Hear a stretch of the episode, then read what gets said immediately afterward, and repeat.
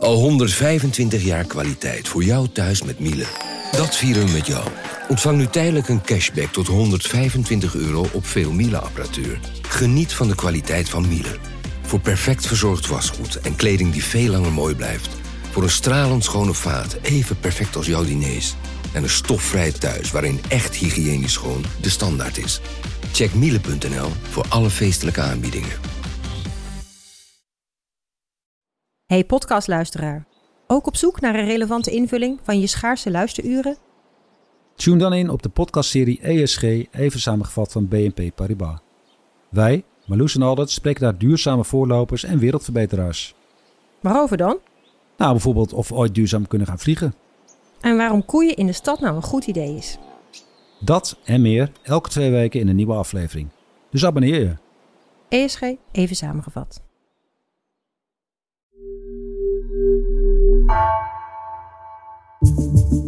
Vanaf de redactie van NRC het verhaal van vandaag. Mijn naam is Egbert Kalsen.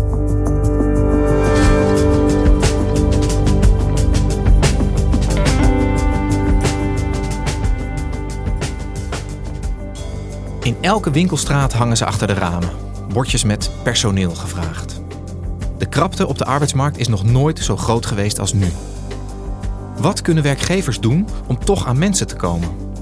Als we dit probleem echt willen aanpakken, zegt economieredacteur Annemarie Sterk, moeten we anders naar arbeid gaan kijken.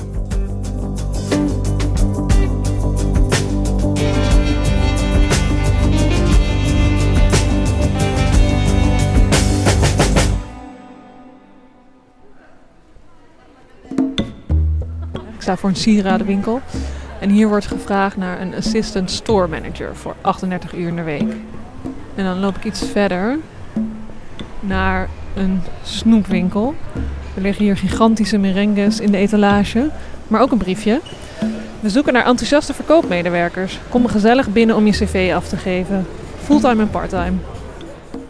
Voor deze aflevering dacht ik, ik ga eens door wat Amsterdamse winkelstraten lopen om te kijken wat ik daar tegenkom.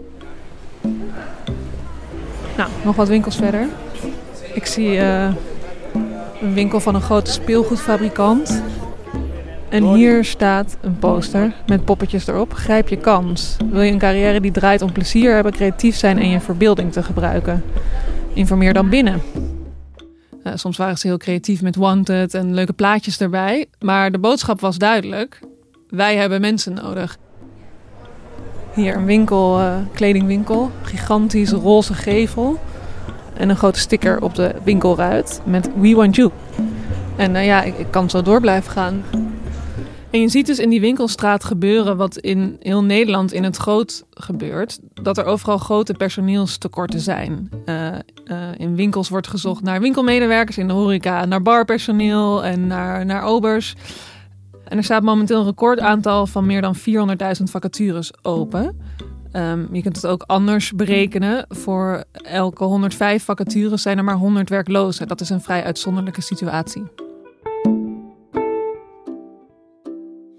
Ja, Annemarie, jij schetst het beeld al van de winkelstraat en uh, de cijfers uh, ondersteunen dat verhaal. Grote krapte op de arbeidsmarkt. Merk jij dat eigenlijk zelf ook in jouw dagelijks bestaan? Zo heel af en toe zijpelt er iets door. Ja, zo kreeg ik laatst een uh, mailtje van de sauna waar ik wel eens geweest ben. Dat ze het restaurant iets eerder dicht gingen gooien wegens een tekort aan personeel. Maar ik hoor ook van collega's of vrienden dat de kinderopvang soms ineens een dagje dicht moet. Omdat er bijvoorbeeld iemand ziek is en ze geen vervanging kunnen vinden. Ja, ik, ik herken dat wat jij zegt van die sauna. Bij ons is het zwembad inderdaad ook weer open, maar heel beperkt. Omdat ze gewoon geen personeel kunnen vinden. En misschien een beetje pijnlijk, maar de krantenbezorging is ook heel slecht door grote tekorten aan, uh, aan bezorgers. Hè? Dus we zitten er zelf ook mee. Het tekort aan krantenbezorgers is zo groot dat nieuwe bezorgers vanaf vandaag een startbonus van 1000 euro krijgen. Ja, ik moet ook gelijk aan Schiphol denken. Ja, er zijn natuurlijk ook grote tekorten. Ik denk dat uh, niemand dat gemist heeft, de, de chaos op de luchthaven. En dat ontstond omdat er een groot tekort is aan bagageafhandelaars. Dus dat zijn de mensen hè, die de bagage in en uit de vliegtuigen laden. Ja, dan gaan we het hebben over de situatie op Schiphol. Want die staat niet op zichzelf. Personeelstekorten en onvrede onder medewerkers over het salaris dreigen niet alleen onze nationale luchthaven, maar onze hele samenleving te ontwrichten. En ook nog wel een leuk voorbeeld. Ajax-fans zal het ook niet ongaan zijn. Ze kunnen kampioen worden. En als ze dan gehuldigd worden, dan kan dat niet op het Museumplein gebeuren. Dat vertelde burgemeester Halsema laatst. Burgemeester Halsema van Amsterdam is bedreigd omdat Ajax niet op het Museumplein gehuldigd zal worden. Daar heeft de gemeente in samenspraak met de club toe besloten omdat er te weinig beveiligingspersoneel te vinden is. Dus het is een heel breed probleem. Je ziet het overal terugkomen. Ja, het is een breed probleem, eh, die krapte op de arbeidsmarkt. Laten we eens kijken uh, waar dat vandaan komt. Maar eerst misschien nog heel even de vraag: hoe, hoe breed is het probleem? Speelt dit echt in alle sectoren? Ja, het speelt wel in bijna alle sectoren. Het tekort is wel in de ene sector groter dan in andere. Een paar sectoren die eruit springen zijn bijvoorbeeld ICT, de zorg, bouw, transport, onderwijs natuurlijk, politie. Ja, dat is een heel breed spectrum. Ja.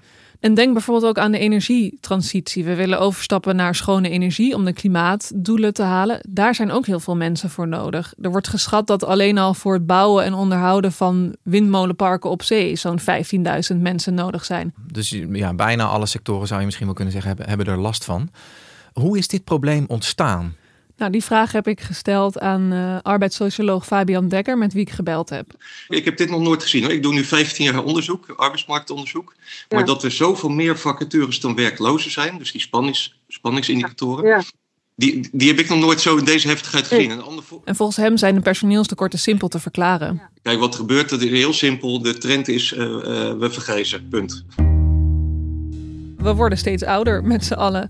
Dus er gaan relatief meer mensen met pensioen dan dat er jongeren bij komen. Dus de, uh, het beschikbaar aantal mensen dat er is om te werken, dat wordt steeds kleiner. Er wordt zelfs verwacht dat dat krimpt in de toekomst, tenzij er op een punt nog heel veel migranten hier naartoe komen.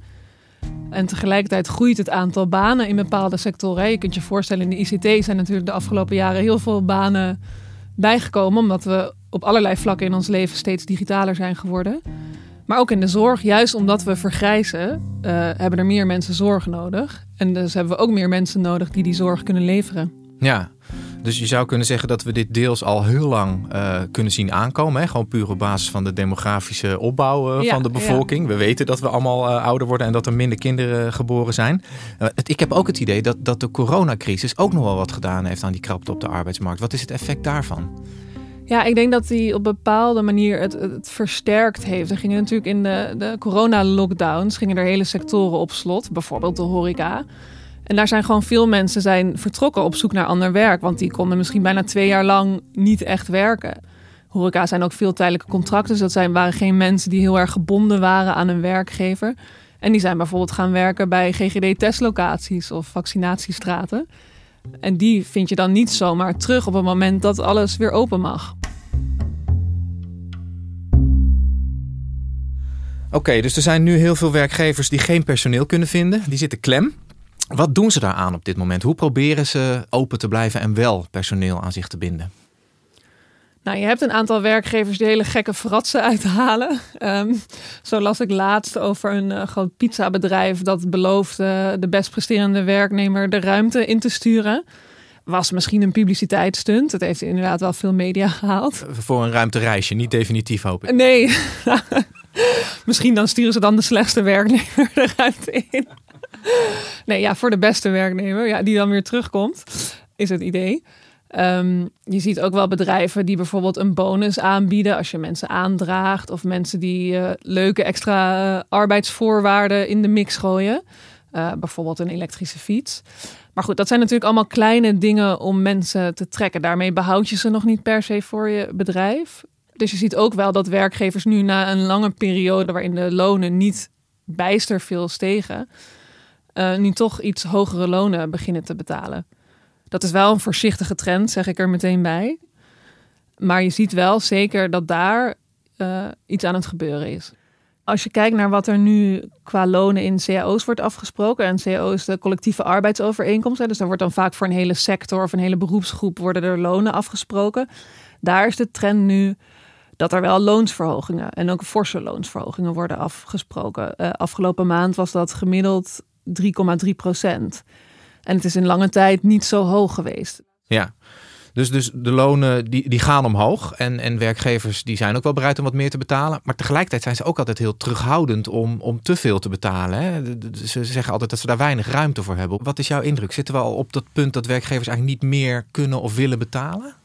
Er zit natuurlijk uiteindelijk wel een grens aan hoeveel je kunt betalen. Want er is uiteindelijk een reëel risico dat je jezelf als werkgever de markt uitprijst. Dus dat je je mensen zoveel betaalt dat het niet meer winstgevend is om überhaupt een product te verkopen, bijvoorbeeld. Maar niemand weet waar dat punt precies is en je ziet het nog niet gebeuren.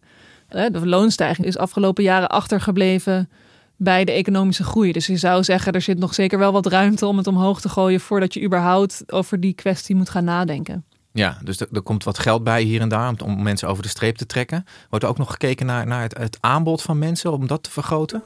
Ja, ehm, en dan vooral uh, naar arbeidsmigranten. Dus arbeidsmigranten naar Nederland halen om, uh, om die in te zetten in de grote tekortberoepen. Ja. Maar arbeidssocioloog Dekker zegt daarover dat is wel echt een oplossing voor de korte termijn. Wat je in Nederland heel vaak ziet, uh, de quick fix. Van we hebben een probleem, um, dat gaan we even heel snel oplossen. Dus uh, dat zie je nu bij arbeidsmigranten van buiten de EU. En waarom is dat volgens hem een korte termijn oplossing? Waarom werkt dat niet echt? Omdat je met arbeidsmigranten naar Nederland halen ook allerlei maatschappelijke problemen naar Nederland haalt. Een eerste prangende kwestie is: waar ga je al die mensen huisvesten? Er is uh, een groot woningtekort, woningnood is hoog. Waar moeten die mensen wonen? Uh, de kans op uitbuiting is ook groot. Er is onlangs een rapport van de arbeidsinspectie verschenen dat ook precies dat zegt. Het risico dat die mensen in slechte banen terechtkomen, dat ze uitgebuit worden, is, is substantieel. Het vergroot ook nog eens de druk op het onderwijs.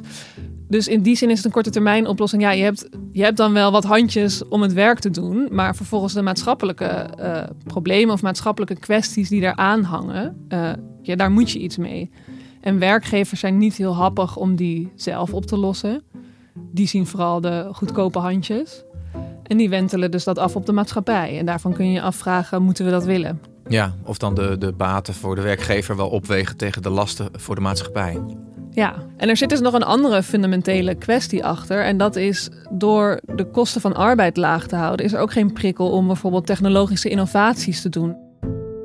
Als je gaat concurreren op lonen, wat we lang hebben gedaan, denk ik, dan zie je ook geen nieuwe technologie. Want waarom zou je? Arbeid is goedkoop geworden. Ja, dus werkgevers gaan minder nadenken over hoe het anders zou kunnen, omdat die arbeid toch zo, zo spotgoedkoop is. Ja, omdat daar dan een race naar de bodem ontstaat. Hè? Daar gaan ze dan op concurreren onderling. Dus dit zijn allemaal voorbeelden van, uh, van pleisters plakken die, die op van langere... hoe het niet moet. Ja, precies. Die, die op korte termijn misschien wel een klein beetje werken, maar op langere termijn in ieder geval niet. Wat werkt dan wel structureel? Wat is er nodig om een einde te maken aan deze, aan deze gigantische personeelstekorten? Dan moeten we op een heel fundamenteel andere manier naar arbeid gaan kijken. Dus dat is ook niet morgen opgelost. Veel experts zeggen dat we veel werk opnieuw moeten gaan waarderen en of beter gaan waarderen, meer dan we nu doen. En een deel van die waardering uitzicht natuurlijk in structureel betere lonen. Je ziet nu dat er incidenteel in sectoren wel geld bij komt. Maar daarmee red je het niet. Hè? Je moet structureel daar dan iets aan veranderen. Dus in Den Haag wordt er natuurlijk ook wel gesproken over verhoging van het wettelijk minimumloon. Dat, hè, dat je de ondergrens, zeg maar, verhoogt. Daarmee zou je ook al een zekere waardering laten blijken. Dat je ook de laagbetaalde banen loonsverhoging gunt. Dus deels zit die waardering in geld. Deels is dat ook ja, iets ongrijpbaars hè, van hoe hoe uit je als samenleving je waardering voor bijvoorbeeld beroepen die heel essentieel zijn, zoals in de zorg of als in het onderwijs.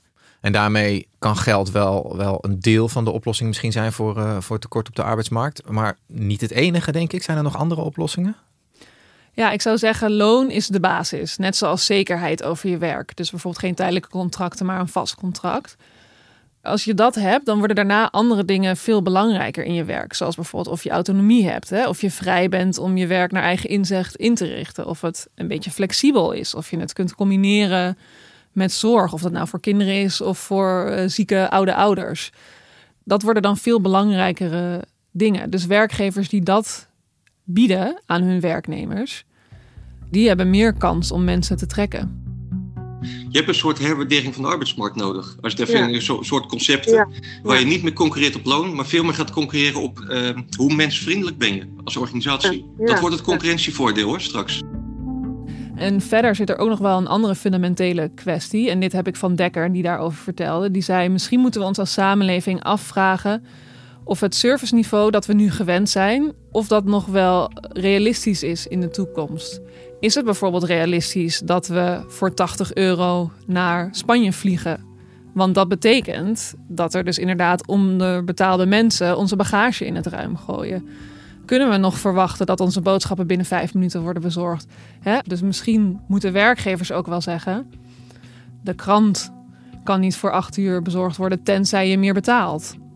Maar goed, dat lost natuurlijk niet in één keer het personeelstekort op. Maar daar zou je wel over kunnen nadenken. Net als over vragen als: is er misschien werk dat we moeten automatiseren? Want je kan natuurlijk ook werk door computers laten uitvoeren. Maar dan moet je weer een gesprek voeren over welk werk willen we door robots laten doen? Wil ik straks, als ik in het ziekenhuis lig, uit bed getild worden door een robotarm? Of vinden we het belangrijk dat daar een mens van vlees en bloed staat? Hey, en, en wat jij nu schetst, hè, dus zeg maar de structurele oplossingen, dat, dat is allemaal iets van de lange adem, uh, lijkt mij. Hè? Dat, dat doe je zo niet 1, 2, 3 eventjes. Wat moet een werkgever nou doen die op dit moment dat tekort heeft en dat probleem nu wil oplossen? Wat, wat kan die op dit moment doen? Er is wel iets dat werkgevers kunnen doen. Er is namelijk iets wat het onbenut arbeidspotentieel wordt genoemd. Dat zijn meer dan een miljoen mensen die nu aan de kant van de arbeidsmarkt staan, dus die niet aan het werk zijn. En er zit een grote groep mensen in die wel wil werken. Bijvoorbeeld deeltijders uh, die graag meer uren zouden willen werken, maar ook bijvoorbeeld mensen met een arbeidsbeperking die nu nog geen werk hebben, maar wel aan de slag zouden willen. Of mensen van 55 plus. Er is ook nog veel leeftijdsdiscriminatie. Misschien niet zo expliciet, maar je hoort veel verhalen van 55-plussers die heel moeilijk aan het werk komen. Terwijl inderdaad werkgevers dus zeggen, uh, we hebben mensen nodig. Als je kijkt, um, de werkgevers die hebben geënquêteerd van bent u bereid om uh, op korte termijn um, 55-plussers, mensen met een arbeidsbeperking of migrantenachtergrond in te zetten, dan zie je daar een gigantische terughoudendheid. Dus om en nabij de helft zegt van nou, dat weet ik nog zo net niet. En, en waarom zijn werkgevers zo terughoudend bij het aannemen van dit soort mensen? Waarschijnlijk spelen vooroordelen daar een hele grote rol in. Want werkgevers zijn bijvoorbeeld bang dat iemand met een arbeidsbeperking, zoals bijvoorbeeld autisme, misschien niet goed kan meedraaien. Dat het lang duurt om iemand in te werken. Of misschien vergt zo iemand meer begeleiding, je weet het niet. Dus dan moeten werkgevers dat dus wel willen en niet terugschrikken. En niet denken dat als je iemand van 60 plus in dienst neemt, dat hij dan wel heel traag zal zijn in het begrijpen van omgaan met de computer of zo. Dus het vraagt ook wel een andere manier van werven bij werkgevers. Er wordt ook wel vaak gezegd, hè, zij moeten sowieso minder gaan werven en selecteren op diploma's en ervaring, maar meer op het potentieel van mensen. En dat kan dus betekenen dat je iemand aanneemt die niet direct volledig kan meedraaien in de functie, omdat iemand nog moet leren. Maar goed, op de lange termijn heb je natuurlijk dan wel een werknemer die, die het werk kan doen dat gedaan moet worden. Ja, want misschien is dat nog wel goed om, om nog heel even te benoemen. De personeelstekorten zoals we ze nu kennen zijn misschien extreem. Maar dit blijft. Ik bedoel, dit tekort blijft voor de komende jaren waarschijnlijk. Ja, want waar we het eerder al over hadden, de bevolking vergrijst. Dus het, hè, het wordt eigenlijk alleen maar erger. Ja. Dankjewel Annemarie. Graag gedaan.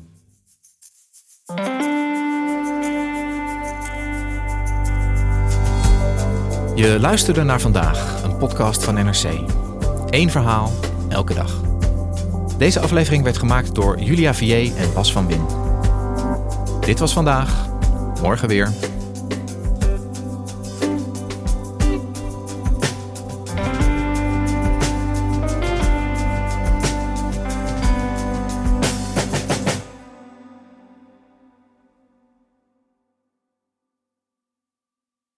Technologie lijkt tegenwoordig het antwoord op iedere uitdaging. Bij PwC zien we dit anders. Als we de potentie van technologie willen benutten, kunnen we niet zonder een menselijk perspectief. Human-led, tech-powered noemen we dat. Ga naar pwc.nl.